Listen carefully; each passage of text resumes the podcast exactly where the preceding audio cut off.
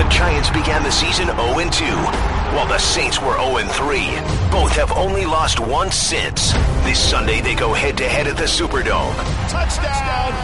Coverage begins at noon Eastern on ESPN Radio. You cannot lose games in the NFL and still win. One day I understand. One day go see the baby be born and come back. You're a Major League Baseball player. Did I not tell you? Yes, you did. Oh, um, see, don't answer. I, this are, these are rhetorical questions because you know I told you and you know I'm right. Analytics don't work at all. It's just a crap to some people who were really smart, made up and tried to get in the game because they had no talent. Now, I don't know what happened, but for me, it's a lack of leadership on Geno Smith's part that he would put himself in harm's way to get sucker punched. Hello and welcome to Hot Takedown, 538's podcast about the week in sports narratives. I'm Chadwick Matlin, editor at 538. Full studio today, guys. We got four of us around the table. to my packed. far right, Kate Fagan. Hi, Chad. Hi, Kate. Hi. Are you still a columnist at ESPNW? I am. Look at that. Yes. Neil Paine. Hey, Are you Chad. still a sports writer 538? You tell me. to my knowledge, yes. And to my left, the one and only Allison McCann from the top of the show. Hello, Allison. Hey, Chad. Allison, individual journalist at 538. She's here to help us talk about football, which is soccer, because today we are all football on this show. We're going to talk about the state of analytics in club soccer, uh, and we'll do a preview of the English Premier League season that is already two weekends in, brimming with intrigue. Um, and then we're going to talk about a new technology that's going to bring StatCasty tracking to, to the NFL and to how players move on the field. But first, let's jump in to our first segment. The first hot take of the week. It's a flashback hot take, and it flashes back to this show just last week. Who scored is sort of the KenPom of soccer, if you'll remember back to our college basketball days. Of course. KenPom The was our patron source. saint of college basketball, and Who Scored is by far my favorite soccer analytics site. This is a first. That is all of Are you- us, are you- and especially me. How do you feel? How I do you feel, burned. I feel as though the hot take burned my. It's it's self arson. Is that is that possible? Self immolation.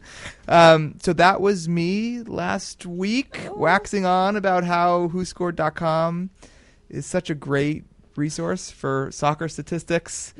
I led you to the fire, though, Chad. I, I came Allison, in I here. jumped in on my own volition. Don't don't try and take this one for me. So, Allison, you are here to explain how wrong I was with the help of a couple listeners. Take us through why my little who scored riff was so inappropriate. Yeah, so last week uh, I came in at the end of the show with the, the significant digit um, to to to bring in these who scored ratings for Premier League players, and a lot of people wrote in to say that hey, maybe who scored isn't that great. Um, they're really not transparent in how they're uh, assigning these ratings, like what they're weighting. Um, our friend at Grantland, Mike Goodman, pointed out that you know people have done a lot of work to try and replicate who scored ratings and have been unable to, um, and that they seem to be just some sort of weighted average of counting stats.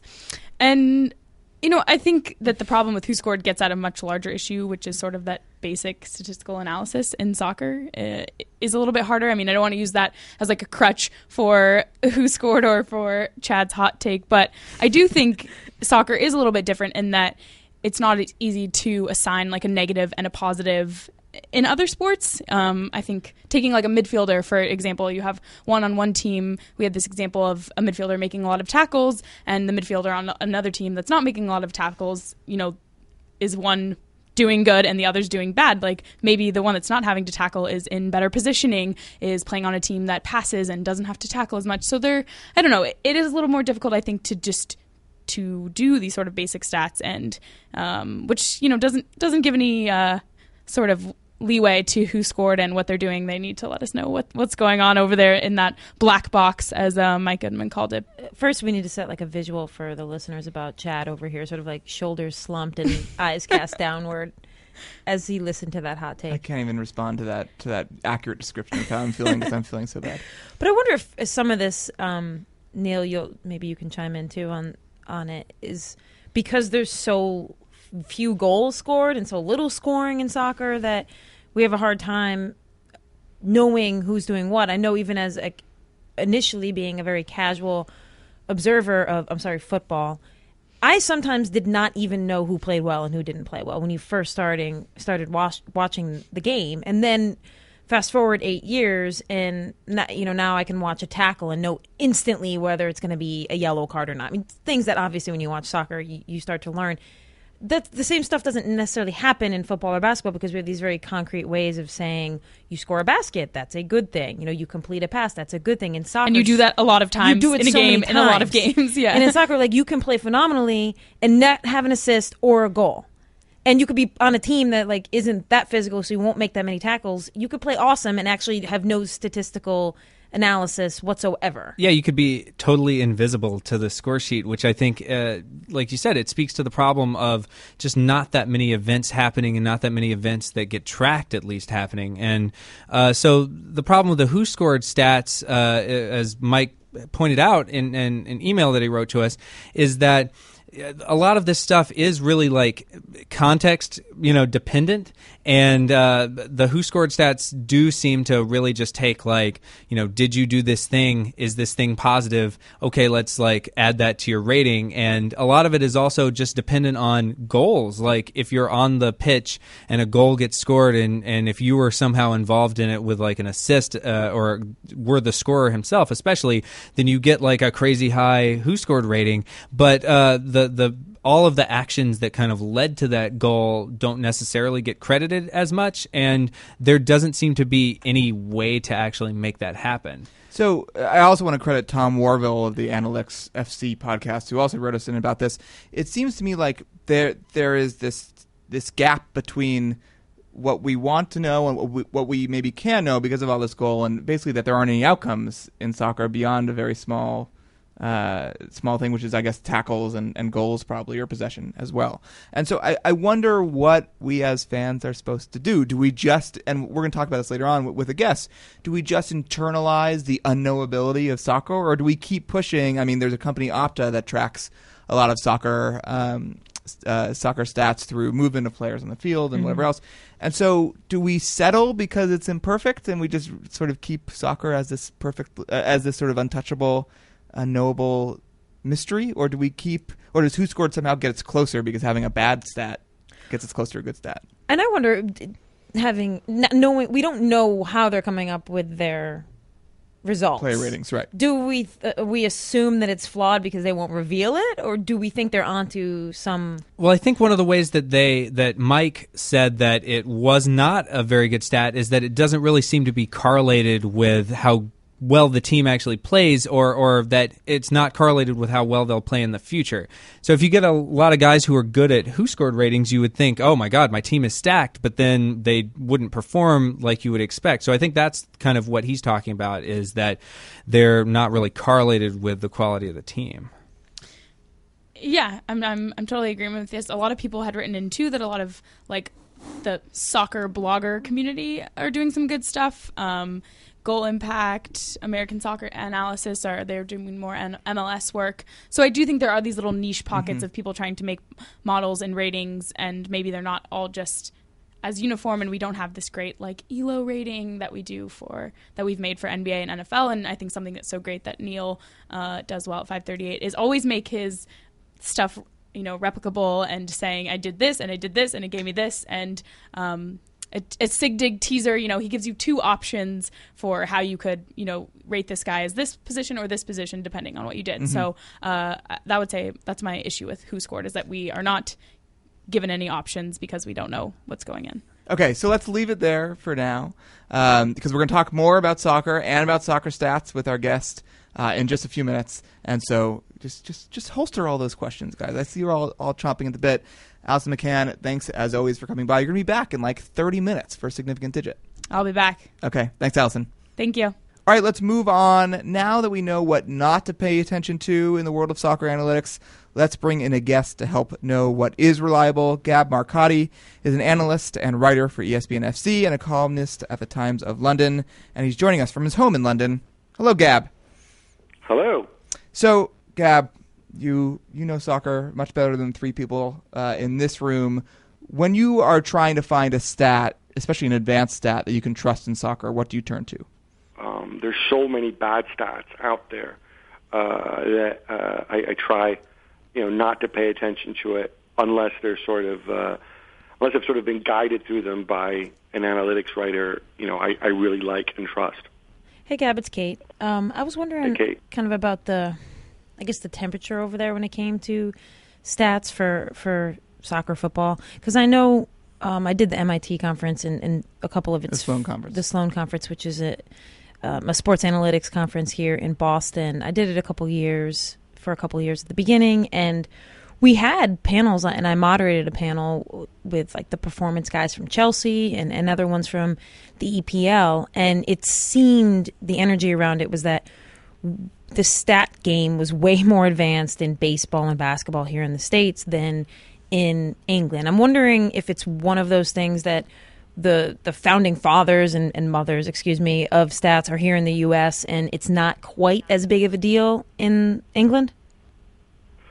I mean, I think you hit the nail on the head. It's it, it's not it's not as big of a deal. Um, not so much, I think, because it comes from the U.S., but a lot of it has to do with obviously the the nature uh, the, the nature of the game, which you know makes it harder and, and more debatable. Um, I think what you do get is uh, just about every club, or, almost all clubs, have um, an, an, anal- an analytics department, um, a performance analysis guy, but they also use the term very, very loosely. You know, some clubs, yeah, they, they have a bunch of analysts, but all they really do is cut video. Um, then you have other clubs uh, like Arsenal, for example, um, like Everton, who who do have very very serious people.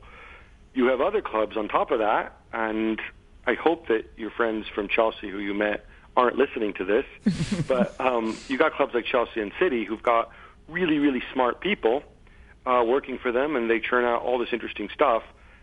But I don't think that the coaching staff pays any attention whatsoever to to a lot of the stuff that they produce because these are you know managers who've probably been successful in the pre-stat era and they have their own ideas. Kate, it's funny you mentioned the Sloan conference. When we when 538 was at Sloan earlier this year, uh, uh, one of our writers, Carl Bialik, who's been on Hot Takedown and talk about tennis, spoke to Bayern Munich's analytics guy, and I guess there it's all fully integrated. And Gab, I don't know if that that gets at what you're saying, but that they're they're trying to do away with that split and try and integrate. Um, the, the, the analytics with the actual coaching staff. So it sounds like Gab that, that we're seeing some of the resistance that we've seen in American sports uh, until probably three or four years ago play out in, in Premier League soccer. I, I, I, I saw that um, or, or heard the interview with the with the Bayern Munich guy.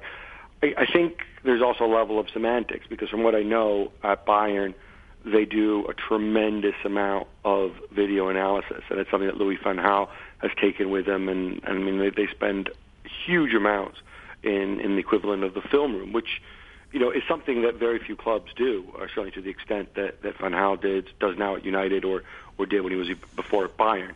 My understanding is they do a lot of that stuff, and it's a lot of stuff that's geared towards you know again helping the coach, answering questions, discovering trends, uh, and things like that over time. And I think you know that kind of stuff probably um, probably has some value and is more likely to to win over a coaching staff.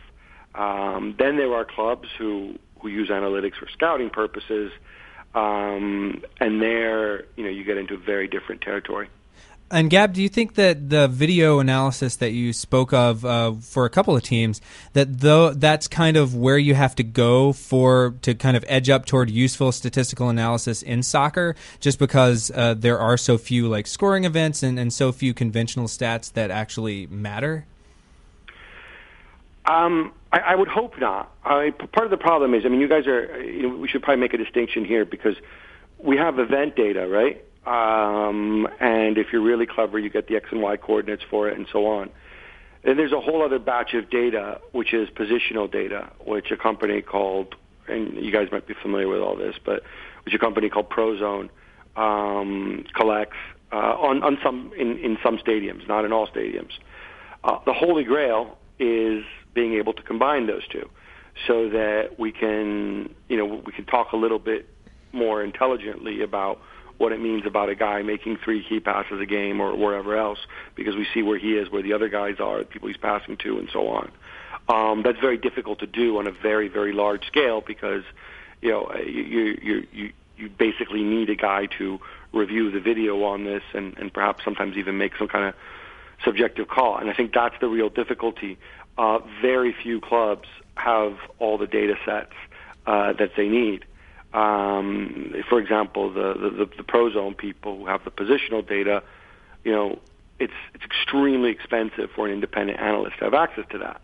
Now, once you're if you don't have that, um, then you know your your event driven data are still very valuable, no doubt, but it's obviously less valuable, and that's when you have to make up the ground through through video analysis.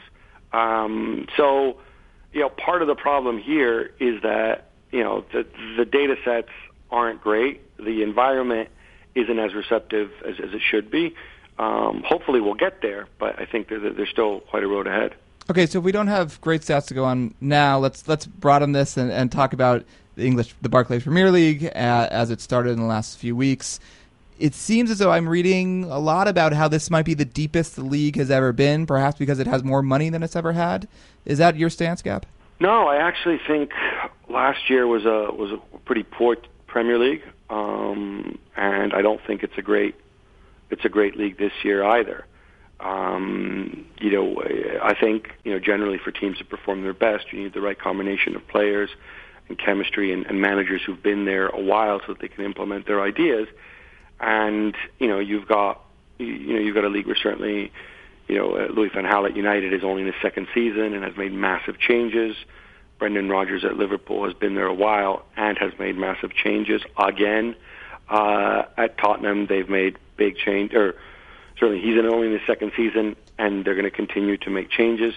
Um, so you know, the only really slightly more settled teams are Arsenal, Chelsea, and uh, and Manchester City, and you know, yeah, there's more money coming into the league. Whether so certainly, I don't think it's better at the top. It, it may be better, and I think it is actually better in terms of the way teams play and the professionalism um, in the middle of the pack. I, I think that's where the big leap leap forward has come.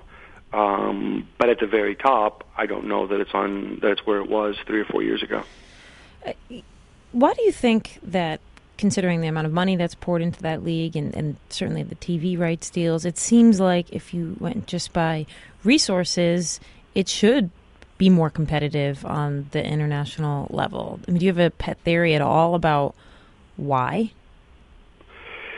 Yeah, so I think um, on the while, obviously transfer spending and especially wage spending um, correlates to, to, to performance. I mean, I think it's kind of it's kind of been proven um, over time. If your benchmark is the European game, you're not really talking about the middle of the pack, which is which is where really most teams have benefited because you know those teams don't play in the um, in the Europa League. Um, so, so I think you know that's the first thing to say. So you're really only talking about how you know the top four or, or six English clubs do against the other, you know, some of the other best clubs in Europe. Um, and if you're looking again at money there, they can't outspend, and they don't really outspend in terms of wages the likes of Bayern or, or, or Barcelona or, um, or or Real Madrid. Um, that gap isn't there with the European super clubs.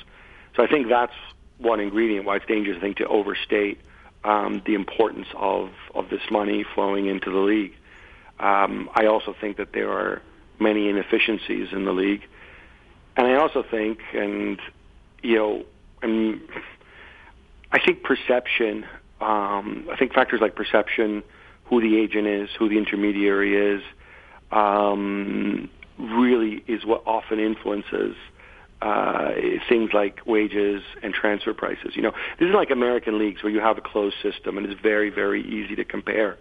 Um, I, I think there's so many inefficiencies in the transfer market, and you know what generally tends to happen is if I have more money, I get charged more money. You know, it's uh, it's a perfect example of of differential um, pricing, I think, in, in, in, many ways. So, Gab, one more question for you. This is on the show, Hot Takedown. We talk about the hot takes, the uninformed opinions of, of the week. And in my research for this, it seemed as though there were a he- hell of a lot coming out on Chelsea, who have gotten demolished in their first two games. Um, are the hot takes founded that Chelsea is in trouble? Chelsea, of course, won the won the tables last year. All right, I, I'm going to try to to to, to, to put a slight analytical bent then uh, on uh, on some of the thinking about why Chelsea might be in trouble. Um, so whereas most Premier League clubs use sort of a full complement of 22, 23 players, and they're quite deep and they rotate to some degree. Uh, last season, Chelsea, I think, effectively, it, and then you guys can go and, and double check the stat if you like, but it's something absurd. Like I think 13 players played something like more than, or or, or something like I think it's, it's sorry, it's like 10 players played more than 75% of Chelsea's minutes in the league. They hardly rotated. They hardly suffered injuries. Um, we just play the same guys over and over again, um, which is very unusual for, for a team that you know gets to the knockout stage of the Champions League. You look at it this year, and his squad isn't any bigger. Um, that they they have other guys sort of rounding out the roster, but they're just that they're guys, they're bodies. Uh, at least that's how he treats them because the manager hardly ever plays these guys. So in that situation, you know, you wonder, okay, so it's the manager's choice. So you put your trust in the manager. He's doing the right thing. He's obviously a very successful manager, so he obviously believes that his guys can get away with it, um, and you know aren't going to get injured or suffer as a result or, or whatever. Um, but I think the reality is that it's never really been done in the modern era to be successful with such a small squad um, and, and to stay largely injury free all season. So I think for that reason, there might be some credence to the idea that you know Chelsea are actually in a little bit of trouble, or rather, they won't romp to the title the way they did last year. Right, and as our colleague at Grantland, Mike Goodman, pointed out, Manchester City led in most of the stats last year, so Chelsea had a had a bit of a, bit of a charmed year that maybe it'll struggle to, to repeat this year. Yeah, you don't want to hear. You don't want to. You don't want to let Mourinho hear you say that. Really He'll come after like me. He'll bench me. I hope he listens to Hot Take Takedown. Do that. Yeah. Uh, all right, Gab. Thanks for joining us, listeners. You can read all of Gab Marcotti's coverage at ESPN FC. Pleasure all mine. Have a good one. Okay, let's now turn to the NFL. We're starting this year. Players are going to have little chips, bottle cap sized chips, implanted beneath their shoulder pads. So And not those- in their skin. Not in their skin. Okay, That's not like yet. that's hot. That's, That's what, in 10 Okay. years. Yeah, hot Okay. takedown 10th anniversary season. We'll be talking about that. So they're going to be lit- they're going to be implanted into the shoulder pads, and as the players move around the field, they're going to be tracked as they do it. We've seen a little bit of this with Statcast. I think we talked about that a, uh, a, a few weeks ago, a few months ago, um, and this is the NFL's version of that. And one piece I read had our hot take for this segment, which was a quote: "This is the start." of something beautiful. And let's watch a video of what that beauty looks like. Okay, Neil, what are we looking at? So after the ad for Xbox uh, clears out, we're going to see all the players on the field be represented by these moving circles that show almost like uh, contrails behind them when they make movements. I- I've actually detected an error here. Go- Why go isn't there a chip in the ball? Because Did there's no where the ball, ball went? visible. No, we just We- saw we a wide receiver know? run with a cornerback down the sideline, and maybe the ball went. How do there. we know where? We don't know if it was a running player. There or are some yellow assume- squares. Maybe the yellow is the active ball players or mm. something. See quarterback, receiver, yeah, they might highlight the Okay, people there might be a chart that are involved. that yeah, everybody. are I mean, in the play. But but to your point, Kate, a ball seems important to it- football. I've- highlight and let us know. yeah. I want to see it flying through the air or being held by a running back. So well, that changes everything. So yeah, you feel Kate like you're never going to watch football the same way Mind again. blown.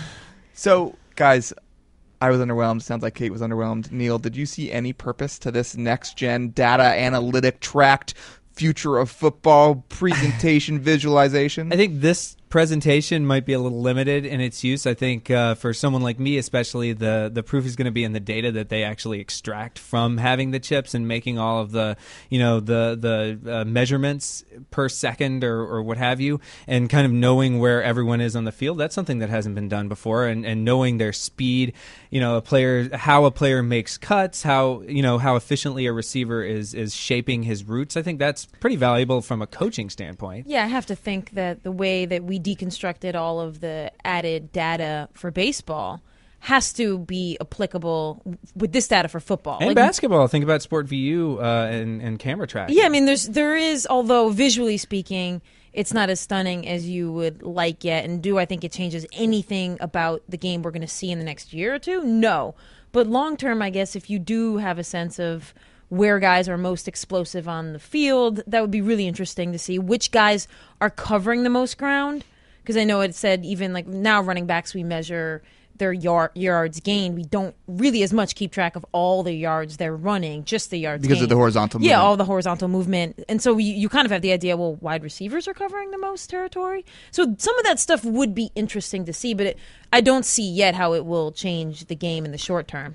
I think theoretically you could even do things where you crunch all these numbers and figure out like the probability of a certain player. You know, what what is the effective zone that say a cornerback can cover on the field? And perhaps for someone like Darrelle Revis, it's huge, and you can kind of show that visually and have this like large heat map space uh, where he can cover. But for someone who's worse, it would be smaller, and so you can almost maybe figure out holes in zones, holes in the defense where you can pick apart a defense, or uh, in the running game maybe even figure out like how much when a when a blocker is engaged with a defender, you know, where the most optimal place to run behind that is, or, or if a running back was really picking the most optimal hole. So there are things that down the road I think they can do with this. Neil, I data. expect that copy on my desk Yeah, by right. next week because that sounds really interesting.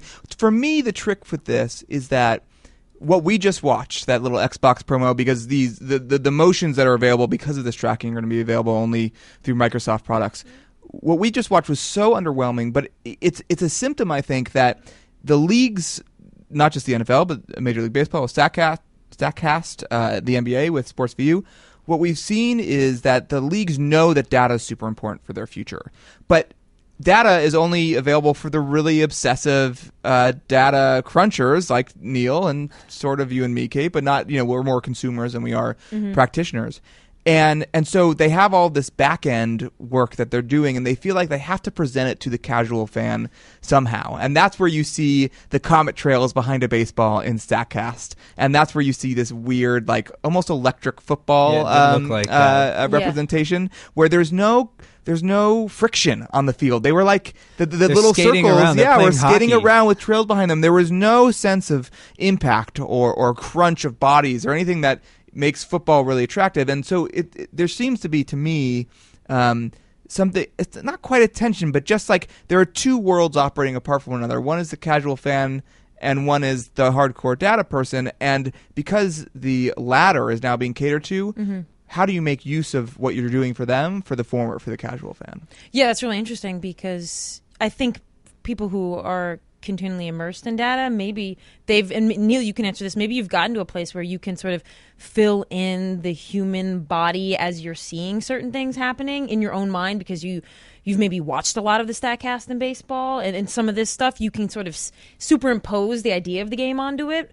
I don't know that the casual fan has any concept of doing that whatsoever. That to me would bore the casual fan. But I don't know if mentally is that a process that you go through when you're when you're looking at data? Not when I'm looking at that. I Right. mean, I think that is, like you said, Chad, almost more for like the whiz bang factor of, hey, look what we can do now. You know, please pay us ten dollars a month or whatever during the season. We should say, let me interrupt real quick, Neil, that I think eventually the plan is to have some of these trails and whatnot superimposed on top of a Right. live action feed. So They it won't always be.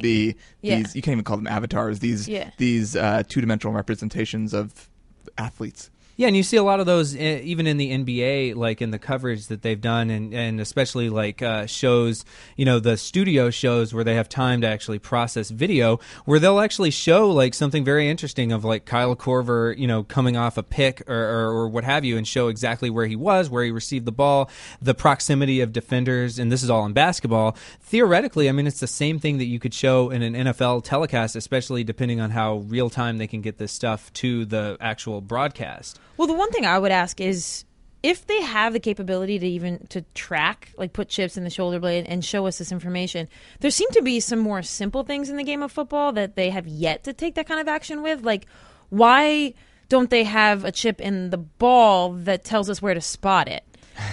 I mean, there are certain levels of the game of football that you would think they could apply some of this technology. Like, why are we relying on the ref's eye spotting the ball? If this Where- stuff is right. so important to What we know now in baseball is we can't actually see where the strike zone is and where baseball comes. That's because of cameras. Yeah. And so, to your point, I mean, they're, I'm sure they would say that to put it into the ball is to uh, is to affect the flight of the ball. Yeah, because we wouldn't so want anything gotta to be tamper with a football at all. Maybe, yeah. It could be a long, you know, Oh. series of E ESPN shows on that, but the chip has got to be negligible in weight. I guess I would make a parallel to like there seems to be some pull to like keeping the purity of like refereeing and umpiring the human element, and yet as much of this advanced, almost robotic that we can put in, we also want it. But we're constantly in this push pull because we don't want, and we saw this in baseball like a month ago when a, like a minor league game used an automated RoboUmp. yeah. Nobody wants that, so there's a lot of push against that, and yet we want as much. Well, I think data. a lot of I wouldn't say no one that wants lots that of people- necessarily. Right, a lot of people want robo umps because they think, why are we leaving? And we're going to run a piece uh, on 538 about this this week. Actually, umpires who start good tend to remain good, and umpires who start not as good tend to remain not as good. And so, while accuracy is going up um, for for uh, umpires overall, it's going up on strikes and less so on balls. And and I think it was something like ten calls a game go mis- go mistaken. And so mm-hmm. that's an extra pitch for a pitcher to strike somebody out, or it's an extra pitch for a batter to hit out of, hit hit out of the park. And so w- if we do have the tracking, then it feels like what we should do is let the rules be decided on it. This, to me, is, is a little different. This is about this, this NFL RFID chip. This is about spatial data.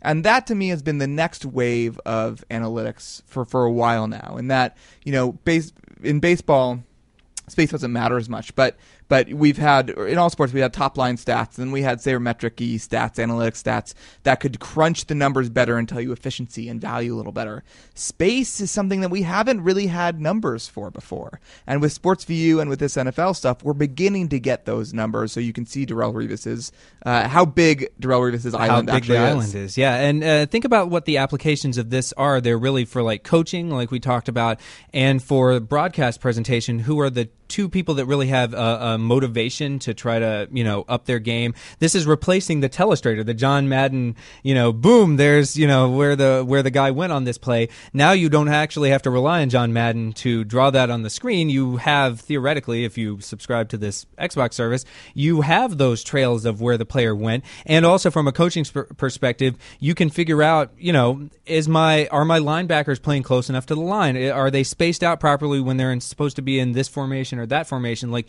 you can do stuff with this data that I think will help your team win, and if you're a broadcaster, it'll help you kind of engage the audience in at least a visually interesting way. But some of those things might be well into the future.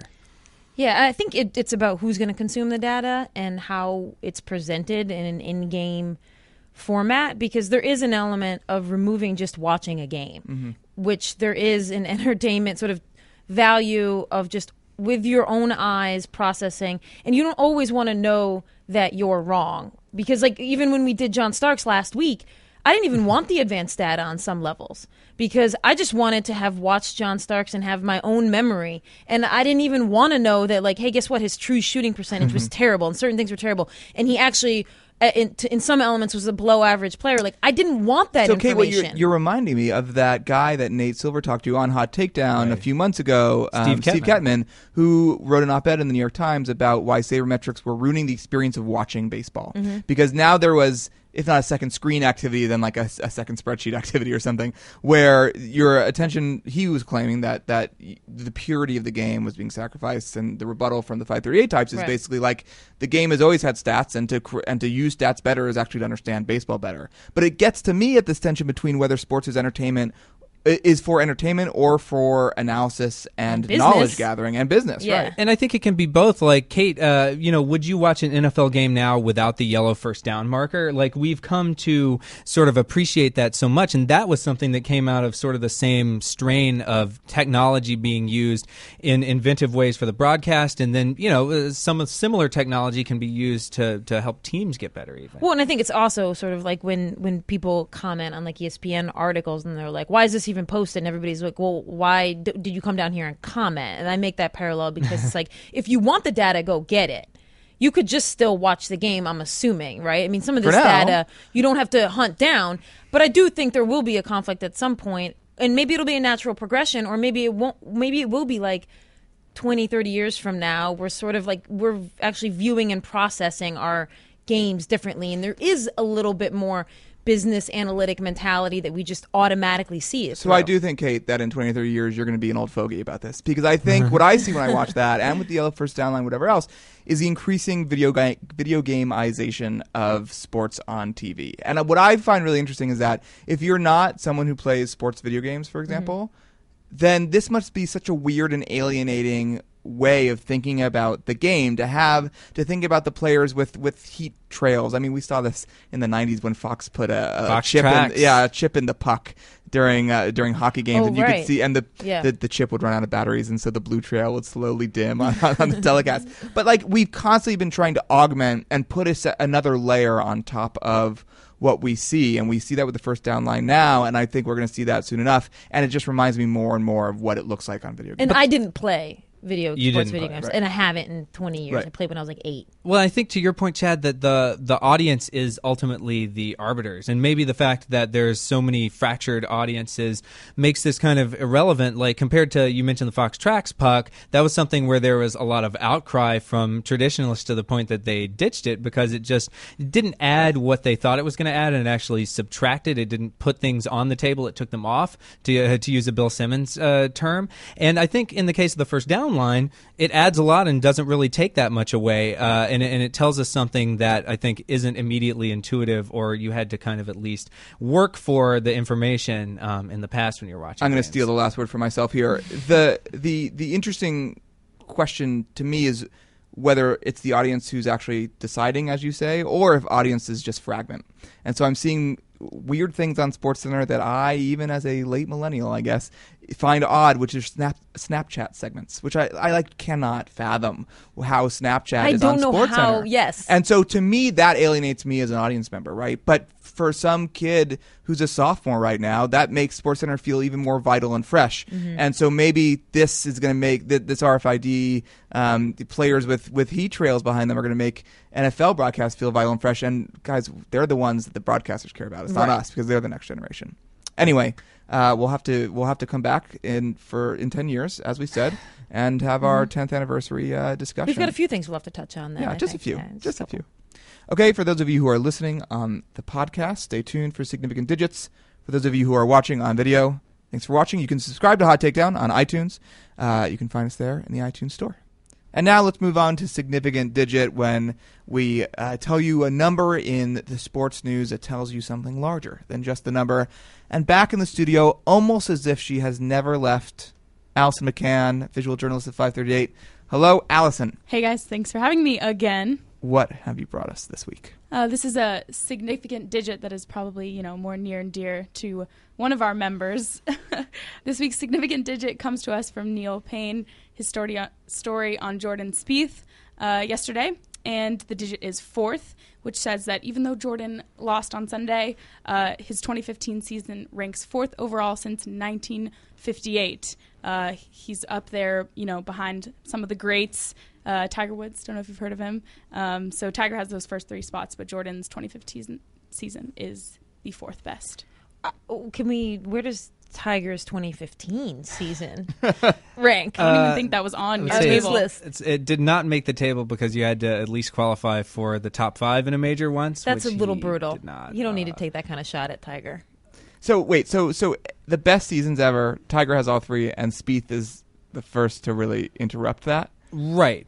Uh, when you when you look at it this particular way that sh- uh, you know kind of gives a player credit for where they finished in the tournaments and how dominant they were relative to the field, uh, adjusting their score, uh, and then you can also make an adjustment to it in which he ranks 11th, depending on whether you want to say that you should get more or less credit for being like a great loser. Uh, you know, to to use a backhanded compliment, like if you played a really good tournament but didn't win it, then you can still get credit for that in a in a certain sense, uh, according to the metric that I used, and that's how he ranked fourth. Well, you definitely should, right? I mean, in golf, you would think that you would want to add in also the tournaments when you ranked very high but didn't win. Right. Yeah, but I think a, a lot of conventional, you know, looks at, at how well a player played just asked, you know, did you get the W or the L? You know, did you have the will to win? Did you have the will to win? Exactly. So this is what I was saying before. I like that Neil gives you options. You know, fourth or eleventh, pick your digit Right. this week.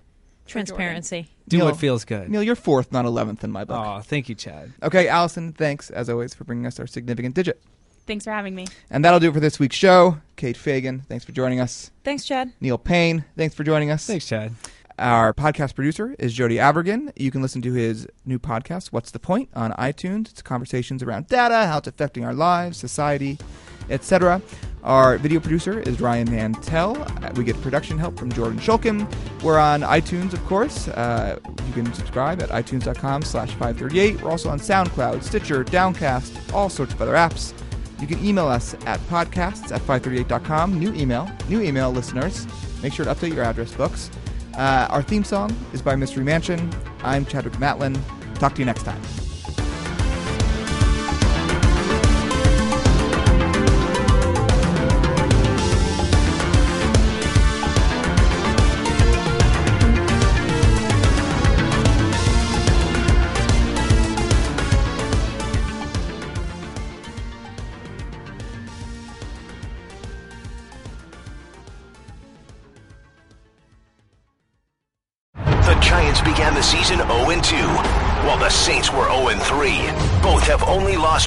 Since. This Sunday, they go head to head at the Superdome. Touchdown! Coverage begins at noon Eastern on ESPN Radio.